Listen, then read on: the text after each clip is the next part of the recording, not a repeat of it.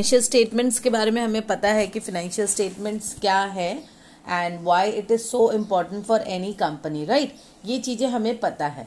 But today will be discussing about various key terms that are use in financial statements means while doing this chapter while doing this some sense हो we will be discussing और we will be dealing with so many types of terms so we need to understand all this terms because it will be use in this chapter again and again and anyway, you will get also, get a lot of theories from this chapter.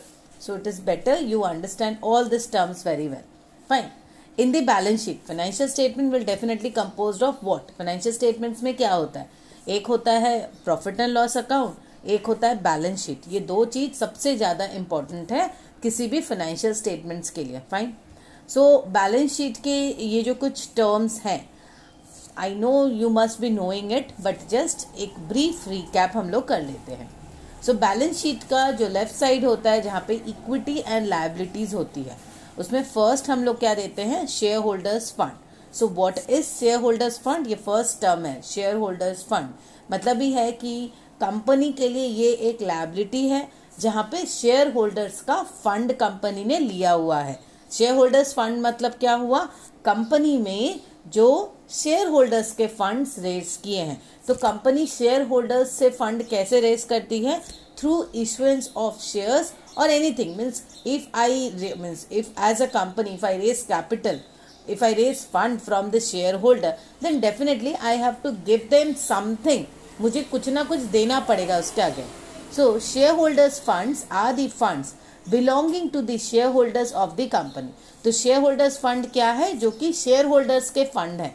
जो company ने लिए हैं उनसे। They consist of share capital reserve and surplus and money against share warrants मतलब company ने अपनी company का share देकर फंड रेस किया है, या कुछ वारंट्स देकर फंड रेस किया है। मतलब सिंपल सी बात है, ये शेयर होल्डर का फंड है जो कंपनी यूटिलाइज कर रही है। ठीक है? तो ये एक लाइबिलिटी है कंपनी के लिए। शेयर कैपिटल शेयर होल्डर्स के फंड में हम लोग ये तीन चीज़ दिखाते हैं।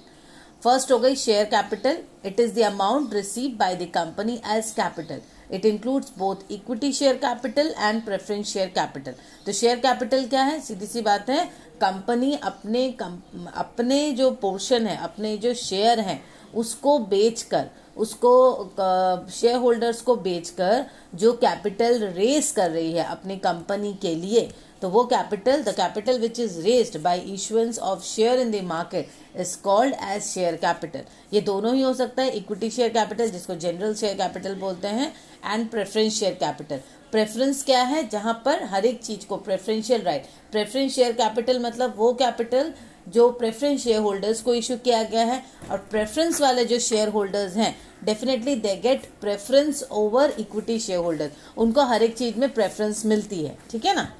Now next is reserves and surplus अभी next term share holders fund में हमने शेयर कैपिटल दिखाया।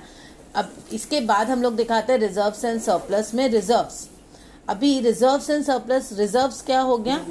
रिज़र्व एक रिज़र्व क्रिएट करना। मतलब हम एक प्रॉफिट एंड लॉस से जो हमारा प्रॉफिट का पोर्शन बचता है, हम लोग उसको रिज़र्व के रूप में रख देते हैं।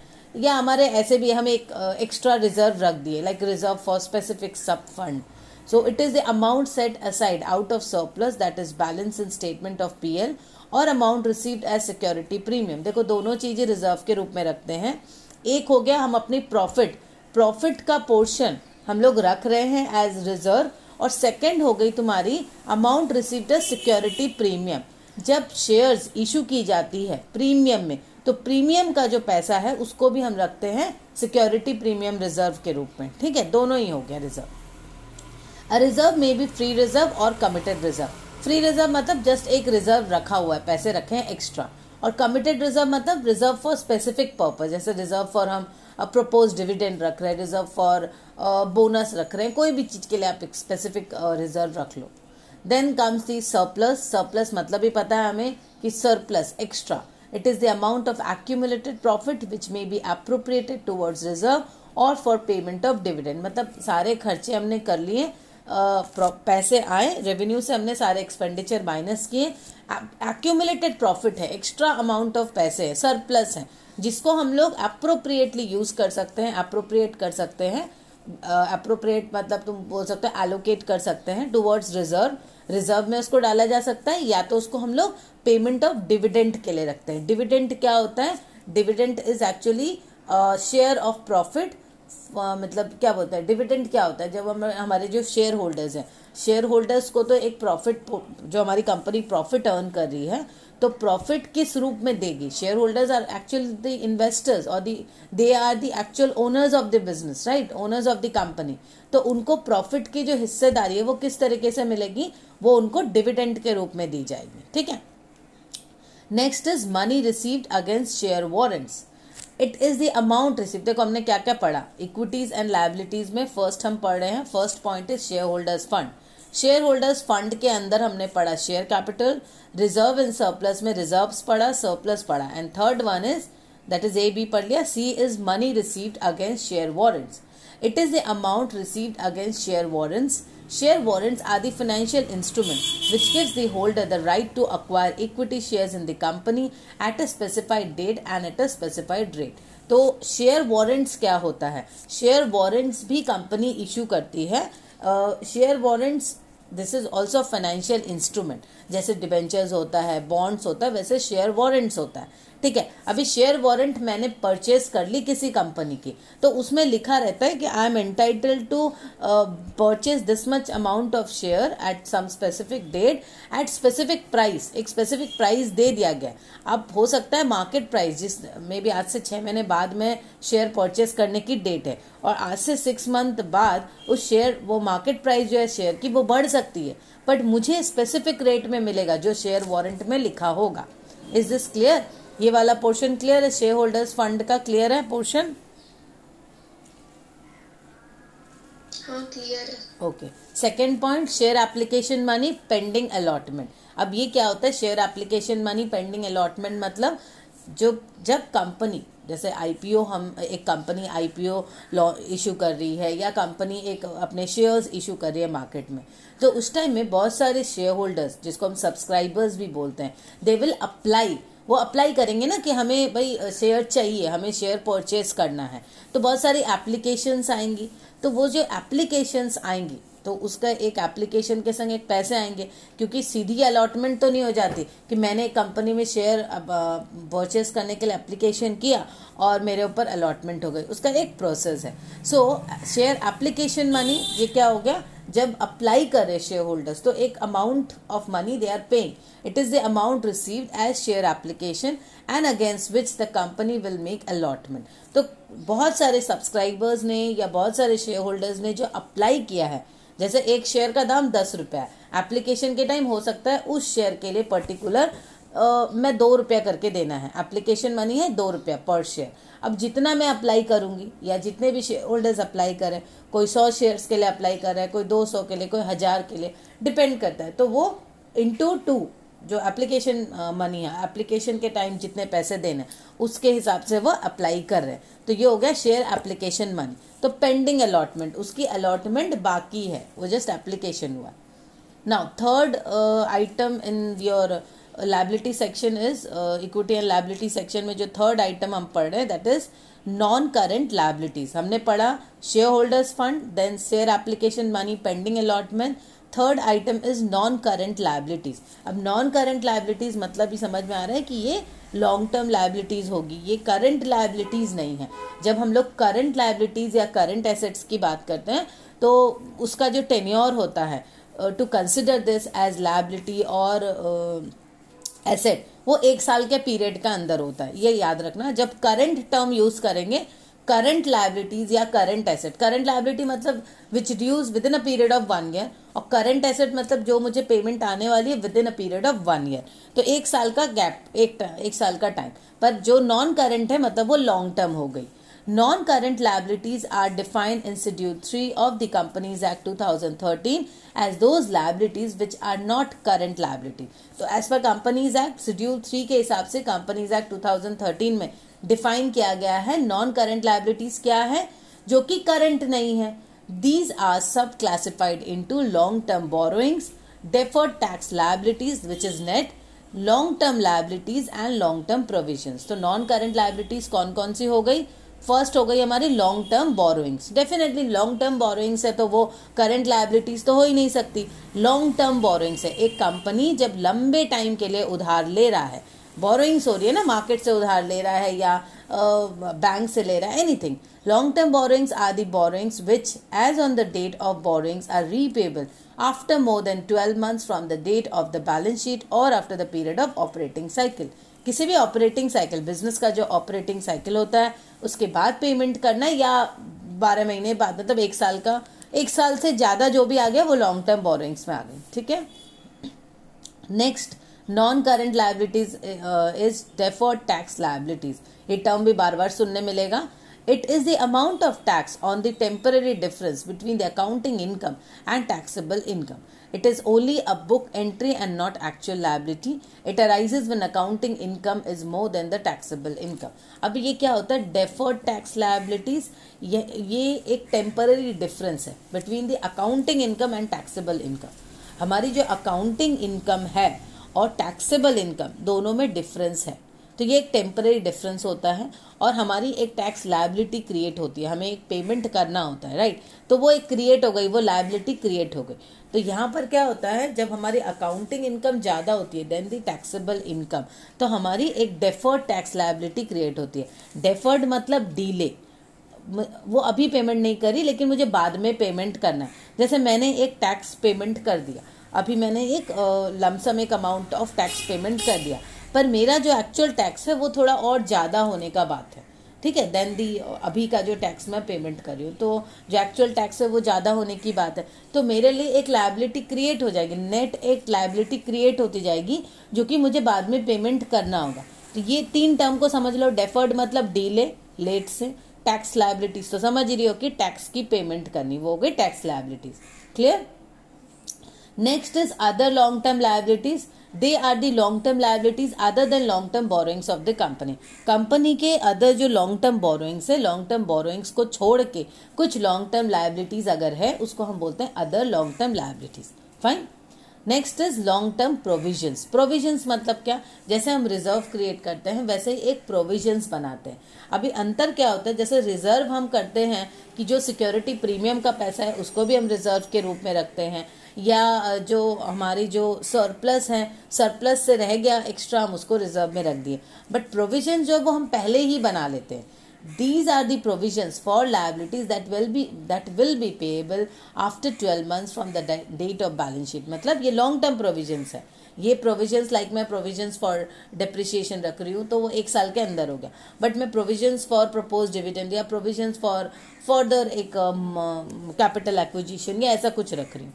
ठीक है? लॉन्ग टर्म के लिए जब हम रख रहे हैं कोई चीज़ तो वो हो गया मेरा long term provision okay is is clear ये दो पॉइंट क्लियर है। बैलेंस शीट के इक्विटी एंड लाइबिलिटी साइड का हमने पढ़ा share holders fund share application money pending allotment and non current liabilities ये तीन पॉइंट हमने पढ़ा। यहाँ तक क्लियर है? फिर मैं करंट लाइबिलिटीज में जाऊँगी। क्लियर है। Okay next portion is current liabilities अब करंट लाइबिलिटीज क्या है? डेफिनेटली जो अभी हम लोगों ने बात की जैसे करंट लाइबिलिटीज जो कि नॉर्मल हमारे ऑपरेटिंग साइकिल के अंदर काम करती है जो मुझे पेमेंट करनी है within a period of one year और within a period of my operating cycle Current liabilities are those liabilities which are expected to be settled in company's normal operating cycle और due to be settle within twelve months after the reporting date मतलब reporting date जैसे balance sheet thirty first March को खत्म हुई मेरी, मैंने prepare किया। उसके बारह महीने के अंदर मुझे पेमेंट करनी है। Held primarily for the purpose of being traded अभी करंट लाइबिलिटीज क्यों होती है? जैसे specific for anything you are trading on और जिस चीज़ का बिज़नेस हम करते हैं, उसके लिए ही ये करंट लाइबिलिटी है। जैसे मेरे शॉर्ट टर्म क्रेडिटर्स है क्रेडिटर्स को पेमेंट करनी है for raw materials and all तो वो करंट लाइबिलिटीज हो गई, क्योंकि मुझे ऑपरेटिंग साइकिल के अंदर ही उसकी पेमेंट करनी है।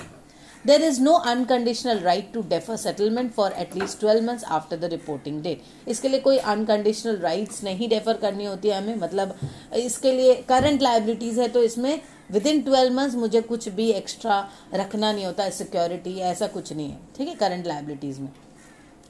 अब आ गया next term is operating cycle अब हम लोग आ जाते हैं नेक्स्ट टर्म पे which is operating cycle operating cycle क्या है? ये बहुत इजी कॉन्सेप्ट है। ऑपरेटिंग साइकिल मतलब क्या होता है? जब हम एक बिज़नेस में कैश लगा रहे हैं और जब तक वो कैश इक्विवेलेंट में कन्वर्ट नहीं हो जाए। जैसे एग्ज़ाम्पल ले लो, तुम्हारे पापा की दवाई की दुकान है, ठीक है? अब दवाई की दुकान में एक इनिशियल कैपिटल इन्वेस्टमेंट हुआ होगा। मे बी तीन लाख, चार लाख, पाँच लाख, दस लाख वॉट एक इनिशियल इन्वेस्टमेंट बिज़नेस में स्टार्ट करने के लिए लगता है।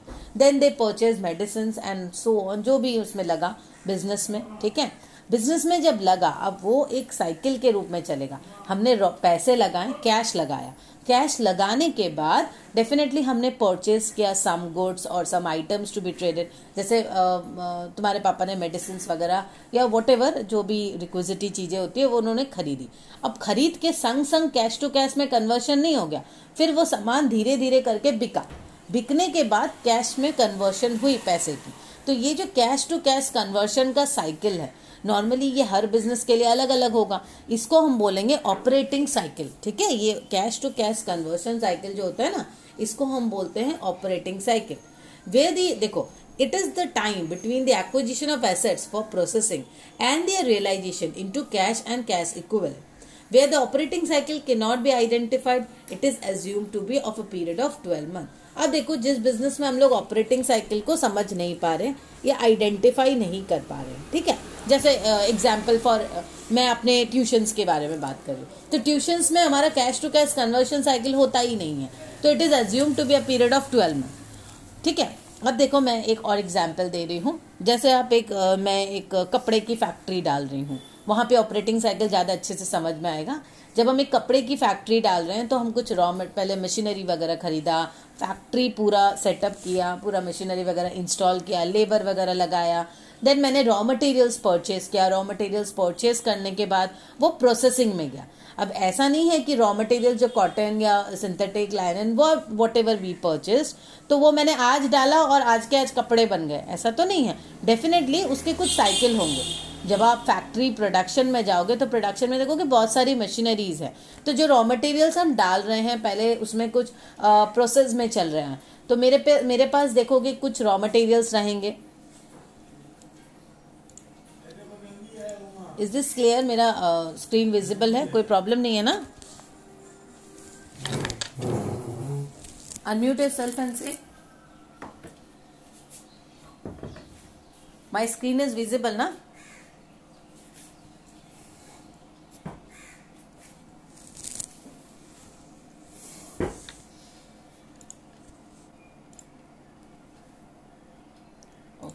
चलो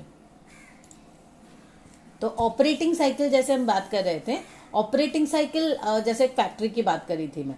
तो आज मैंने रॉ मटेरियल्स डाला और आज के आज कन्वर्ट हो गया इनटू फिनिश गुड्स ऐसा तो पॉसिबिलिटी नहीं है। तो क्या होता है, हम रॉ मटेरियल्स डाल रहे हैं, ठीक है? अब रॉ मटेरियल्स देखोगे कि जब आप फैक्ट्री चला रहे हो, उसमें आज के डेट में आपके पास कुछ रॉ मटेरियल्स हैं। कुछ W I P that is work in process मतलब कुछ जो कॉटन वगैरह है, वो प्रोसेसिंग में चल रही है।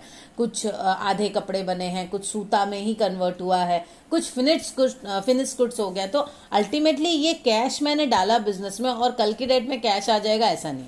It will take some time तो जो कपड़े बनेंगे, कपड़े बन के फिर मार्केट में जाएँगे मार्केट में भी then it will take a long time क्योंकि होलसेलर से डिस्ट्रीब्यूटर डिस्ट्रीब्यूटर से रिटेलर रिटेलर से फिर कंज्यूमर तो अब वहाँ से फिर कैश आएगा।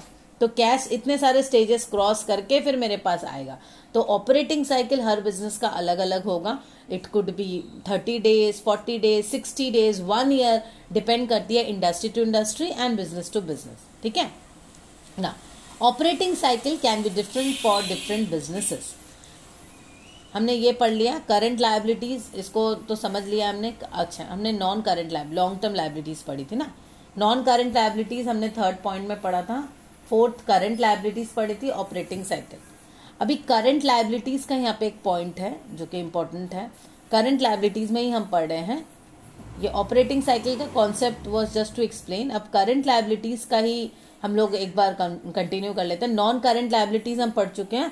Now let's move on to current liabilities now current liabilities are classified into short term borrowings trade payables other current liabilities and short term provision short term borrowing मतलब सीधी सी बात है, जो कंपनी बोरो कर रही है to be repayable within a period of twelve months एक साल के अंदर वो पेमेंट कर देनी है, या ऑपरेटिंग साइकिल के अंदर उसकी पेमेंट करनी है trade payables this are amount payable within the period of twelve months from the date of balance sheet or within the period of operating cycle of goods purchased or services taken in the ordinary course of business. It includes bills payable and sundry creditors. Trade payables क्या होता है? Trade pebbles मतलब जो हम trading कर रहे हैं और during the period of our operating cycle जो क्रेडिटर्स बनते हैं, जिसका पेमेंट मुझे कर देना है सनरी क्रेडिटर्स क्योंकि हमने रॉ मटेरियल परचेज किए तो सारे कैश में तो नहीं करते, कुछ उधार में करते हैं तो उसका बिल्स पेबल वगैरह बनता है, उसको हम बोलते हैं ट्रेड पेबल्स ठीक है? Other current liabilities these are short term liabilities other than short term borrowings trade payables and short term provision ठीक है? नेक्स्ट है शॉर्ट टर्म प्रोविज़न अब प्रोविज़न भी जैसे हमने लॉन्ग टर्म में पढ़ा, वैसे ही शॉर्ट टर्म में भी प्रोविज़न होता है। These are provision for liabilities that will be payable within twelve month from the date of balance sheet और within the period of operating cycle ये प्रोविज़न तो हमने जो जो पॉइंट पढ़ा, एक बार रिवाइज कर ले। बैलेंस शीट का इक्विटी एंड लाइबिलिटी साइड के पॉइंट्स हमने पढ़े। Share holders fund share holders fund is clear उसमें हमने क्या क्या पढ़ा? शेयर होल्डर्स फंड में share capital reserve and surplus money received against share warrant. Next is share application money pending allotment. Then third is non-current liabilities. Non-current liabilities में हमने पढ़ा long term borrowings, deferred tax liabilities, other long term liabilities and long term provisions. Current liabilities क्या है operating cycle क्या है वो हमने देखा अब करंट लाइबिलिटीज में क्या क्या है short term borrowings trade payables other current liabilities and short term provisions assets part पढ़ते हैं। हम लोग इक्विटी एंड लाइबिलिटीज वाला कॉन्सेप्ट तो पढ़ लिए हैं। बैलेंस शीट में जो लाइबिलिटी साइड के आइटम्स थे, वो हम ऑलरेडी कंप्लीट कर चुके हैं। Now let's move on to assets item ठीक है? एसेट में फ़र्स्ट यहाँ पे non current assets non current assets क्या है? नॉन करंट एसेट्स जैसे मैंने पहले ही बताया लाइबिलिटीज के बारे में जो कि within a period of one year हुई तो करंट होगा। जब एक साल का बियॉन्ड चला गया बियॉन्ड वन ईयर जब भी टेन ईयर जाता है, वो नॉन करंट हो जाता है, ठीक है? Non current assets are those assets which are not current assets these are sub classified into fix assets non current investment deferred tax asset long term loans and advances and other non current assets अब non current assets में बहुत सारे items हैं। इसमें first item है fixed assets fixed assets मतलब ये हम लोग का जो फिक्स्ड है, जिसका time period is more than one year सबसे पहला फिक्स्ड एसेट्स क्या है? फिक्स्ड एसेट में सबसे पहला है टैंजेबल एसेट्स टैंजेबल मतलब जिसको हम छू सकते हैं, जिसकी फ़िज़िकल एग्जिस्टेंस है। देख सकते हैं, छू सकते हैं। Land building machinery computers this are all tangible assets fine next is intangible assets now what is intangible intangible assets मतलब जिसका कोई फ़िज़िकल एग्जिस्टेंस नहीं है which can not be seen and touch examples are patents trademark computer software etcetera now next is capital work in progress अब देखो capital work in progress मतलब क्या? जो भी खर्चे हुए हैं विच इज़ इन्वॉल्व जैसे डब्ल्यू आई पी एम बोलते हैं वर्क इन प्रोग्रेस तो वर्क इन प्रोग्रेस का यहाँ पे है capital work in progress capital जो जो बड़े बड़े हमारे huge amount of money which is involve in some sort of expenditure अब एक्सपेंडिचर किस चीज़ में? कोई रॉ मटेरियल खरीदा वो ट्रेड पे ट्रेड के लिए आइटम्स खरीदा, वो नहीं. यहाँ पे क्या है? एंकर्ड ऑन कंस्ट्रक्शन और development of tangible assets not yet complete कोई बिल्डिंग बन रही है। बिल्डिंग बनने में या कंस्ट्रक्शन का काम चल रहा है रोड बन रहा है, उस पर खर्च हो रहा है। ठीक है? वो जो कैपिटल है, वो पैसे कैपिटल आपके इन्वॉल्व है। वर्क इन प्रोग्रेस में वो खर्च लगा हुआ है। ठीक है? एंकर्ड ऑन कंस्ट्रक्शन और डेवलपमेंट ऑफ़ टैंजिबल एसेट उसको भी हम फिक्स्ड एसेट्स में ही कंसिडर करेंगे। Next is intangible assets under development अब जैसे कैपिटल वर्क इन प्रोग्रेस है टेंजिबल एसेट्स में पैसा इन्वॉल्व है, वैसे इनटेंजिबल एसेट्स में भी पैसा लग सकता है ना? आपको अगर पेटेंट बनानी है ट्रेडमार्क बनानी है तो उसमें भी तो पैसे लगते हैं। Intangible assets under development means expenditure incurred on development of intangible assets not yet complete मतलब जैसे पेटेंट में कोई रिसर्च चल रही है रिसर्च एंड डेवलपमेंट का काम चल रहा है तो उस पर खर्च हो रहा है ना? ना next is non current investment हमने क्या पढ़ा? नॉन करेंट एसेट्स में। नॉन करेंट एसेट में पहला पढ़ा हमने फिक्स्ड एसेट्स फिक्स्ड एसेट्स में क्या क्या पॉइंट पढ़े? Tangible assets intangible assets capital work in progress intangible assets under development ठीक है? Next point non current assets में है नॉन करेंट इन्वेस्टमेंट सीधी सी बात है, जो भी इन्वेस्टमेंट है which is held for a period of more than twelve months ठीक है? From the date of balance sheet और for a period that is more than a period of operating cycle वो हो गई हमारी non current investments a trade investment is an investment made by the company in another company for the furtherance of its own business it is non current investment when it is invested to be help for more than twelve month from the date of balance sheet और for a period that is more than a period of operating cycle अब देखो trade investment मतलब क्या है? जब मैं कोई और कंपनी में कुछ इन्वेस्टमेंट कर रही हूँ। A trade investment is an investment made by the company in another company for the furtherance of its own business trade investment जैसे मैं कुछ ट्रेड रिलेटेड कोई आइटम्स परचेस कर रही हूँ, उसमें ट्रेड इन्वेस्टमेंट हो सकता है कि भाई कोई सामान हमने आपकी कंपनी से खरीदा, कुछ कंप्यूटर्स खरीदा, ठीक है? वो कंप्यूटर्स मुझे बेचने हैं। तो वो भी एक ट्रेड इन्वेस्टमेंट हो गई। सेकंड हम लोग कभी कभी इन्वेस्टमेंट ट्रेड इन्वेस्टमेंट दूसरी कंपनी के स्टॉक्स में शेयर्स में भी करते हैं। तो it is non current investment अब इसको ट्रेड इन्वेस्टमेंट क्या हो गई? जब मैं दूसरी कंपनी में पैसे लगा रही हूँ for purchasing trade stock anything but ये नॉन करेंट इन्वेस्टमेंट कब होगी? करेंट इन्वेस्टमेंट तो within a period of twelve month non current कब होगी? जब वो इन्वेस्टमेंट एक साल से ज़्यादा के लिए हम कर रहे हैं. Next point is deferred tax asset जैसे हमने पढ़ा डेफर्ड टैक्स लाइबिलिटी वैसे ही डेफर्ड टैक्स एसेट भी होगा. डीले डीले टैक्स एसेट तो डीले टैक्स एसेट क्या होगा? जब हमने पैसे ज़्यादा दे दिए, कभी ऐसा भी हो सकता है ना, मुझे देना था दस रुपए, मैंने बीस रुपए दे दिए। तो एक्स्ट्रा जो दस रुपए, वो मेरा एसेट हो गया, क्योंकि वो प्रीपेड है, मैंने पहले से दे के रखा it is the amount of tax on the temporary difference between the accounting income and the taxable income अब ये भी हो गई आपकी सेम चीज़, जो डेफर टैक्स लाइबिलिटी थी, वही उसका ही डिफरेंस है। It is only a book entry and not an actual asset it arises when accounting income is less than taxable income इसका मतलब क्या हमने टैक्सेबल इनकम ज़्यादा पेमेंट कर दी। टैक्स ज़्यादा पेमेंट किया। पर हमारी इनकम उसके हिसाब से कम है। तो मैंने एक्स्ट्रा पेमेंट जो कर दिया, वो मेरी एसेट हो गई। ठीक है ना? जब हमें एक्स्ट्रा पेमेंट करना होता है तो क्या हो गया? वो लाइबिलिटी हो गया। और जब हमने एक्स्ट्रा पेमेंट कर चुकी है, वो मुझे मिलने का है तो वो मेरा हो गया एसेट सीधी सी बात है। Next point is long term loans and advances कभी कभी कंपनी लॉन्ग टर्म लोन्स या एडवांसेस भी देती है।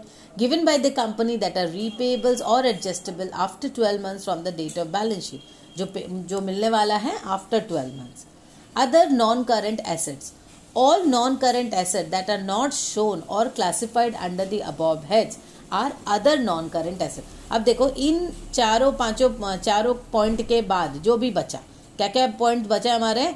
नॉन करेंट एसेट्स में हमने क्या क्या पॉइंट पढ़ा? Fixed assets non current investments def अब नॉन करेंट में हमने बहुत कुछ पढ़ा देन करेंट एसेट तो अब ये अदर नॉन करेंट एसेट मतलब जो जो हमने पॉइंट पढ़ ली defer tax long term loans and advances ये सबको छोड़ के, अगर और कुछ बच गया तो वो हो गया अदर नॉन करेंट एसेट्स अब करंट एसेट्स क्या है? करंट एसेट्स हम लोग को पता है.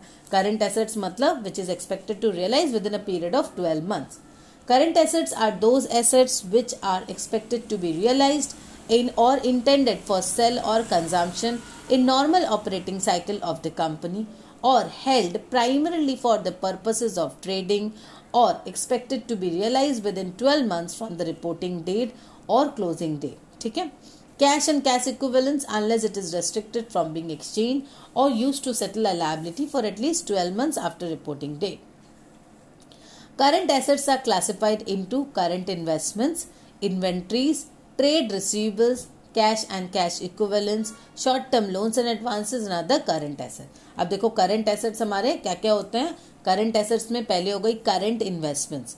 Current investments are those investments that are invested to be held for a period of less than 12 months from the date of balance sheet और within a period of operating cycle तो normal सी बात है current investment है तो twelve months के अंदर का टेन्योर होगा। इन्वेंट्रीज इन्वेंट्रीज मतलब जो स्टॉक रहते हैं, सामान। Intangible stock inventory stock is a tangible asset held for the purpose of sale in the normal course of business जैसे कुछ इन्वेंट्रीज हैं, कुछ सामान हमने बनाया है, उसका, जैसे मैंने बताया ना कि जब हम साड़ी बना रहे, कपड़े बना रहे तो कपड़े की तो इन्वेंट्री रहेगी। उसको मुझे फिर बेचना है। तो स्टॉक में है stock of tangible asset which is help for the purpose of sale in the normal course of business और for the purpose of using it in the production of goods meant for the sale of service to be rendered. In case of trading company, it comprises of stock of goods traded in. अब कोई trading company हुई तो उसके लिए क्या होगा stock of goods जो सामान को ट्रेड कर रहे हैं उसका सामान का जो इन्वेंट्री है इन्वेंट्री मतलब stock in case of manufacturing it comprises of raw material W I P and finish good देखो, जब मैन्युफैक्चरिंग कंपनी होगी तो उसके पास तीनों तरह की इन्वेंट्री होगी। रॉ मटेरियल भी होगा वर्क इन प्रोग्रेस भी होगा फिनिश गुड्स भी होगा, ठीक है? But in case of trading company वहाँ पे सिर्फ़ स्टॉक ऑफ़ गुड्स होगा। In case of manufacturing company, it comprises of raw materials, WIP and finished goods. Inventories are valued at lower of cost or net realizable value. अब देखो inventories का जो हम लोग वैल्यूएशन करते हैं बैलेंस शीट में जब मेंशन करते हैं तो हम लोग देखते हैं कि लोअर ऑफ़ कॉस्ट और नेट रियलाइजेबल वैल्यू मतलब मार्केट प्राइस और cost price whichever is low we take that into consideration okay then comes trade receivers trade receivers सामान बेचा है सामान बेच के पैसे मिलने वाले जो हमारे डेटर्स है बट वो within a period of twelve months cash and cash equivalent जो भी कैश uh, बैलेंस है बिज़नेस में रहता है या बैंक बैलेंस है. Short term loans and advances कुछ short term loans and advances भी होते हैं which is expected to be realise within a period of twelve months और ऑपरेटिंग साइकिल अब आगे अदर करेंट एसेट्स इन सबको छोड़ के जो भी बचा वो अदर करेंट एसेट्स में आ गया. ये था हमारा बैलेंस शीट का बैलेंस शीट के बाद आ जाता है हमारा statement of profit and loss तो आज हम लोग सिर्फ़ बैलेंस शीट तक ही रखते हैं।